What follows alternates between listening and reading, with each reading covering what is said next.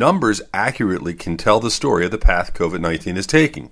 For instance, we can compare states with high vaccination rates with those lagging behind, states like Mississippi, South Carolina, Georgia, Florida. A recent example is Missouri. Over a 10 day period, Missouri ranked worst in the country when it came to rates of hospitalizations and the number of deaths. During the first days of July, the state averaged over a thousand new cases a day. This was the highest in the country. But here is the other critical statistic. Only about 40% of the population of Missouri is fully vaccinated. This is simple math, and the evidence supporting vaccination is clearer than ever. Fewer vaccinations in a geographical area are proportionally linked to the number of cases and deaths. With your health, I'm Dr. Brian McDonough on 1010 Wins.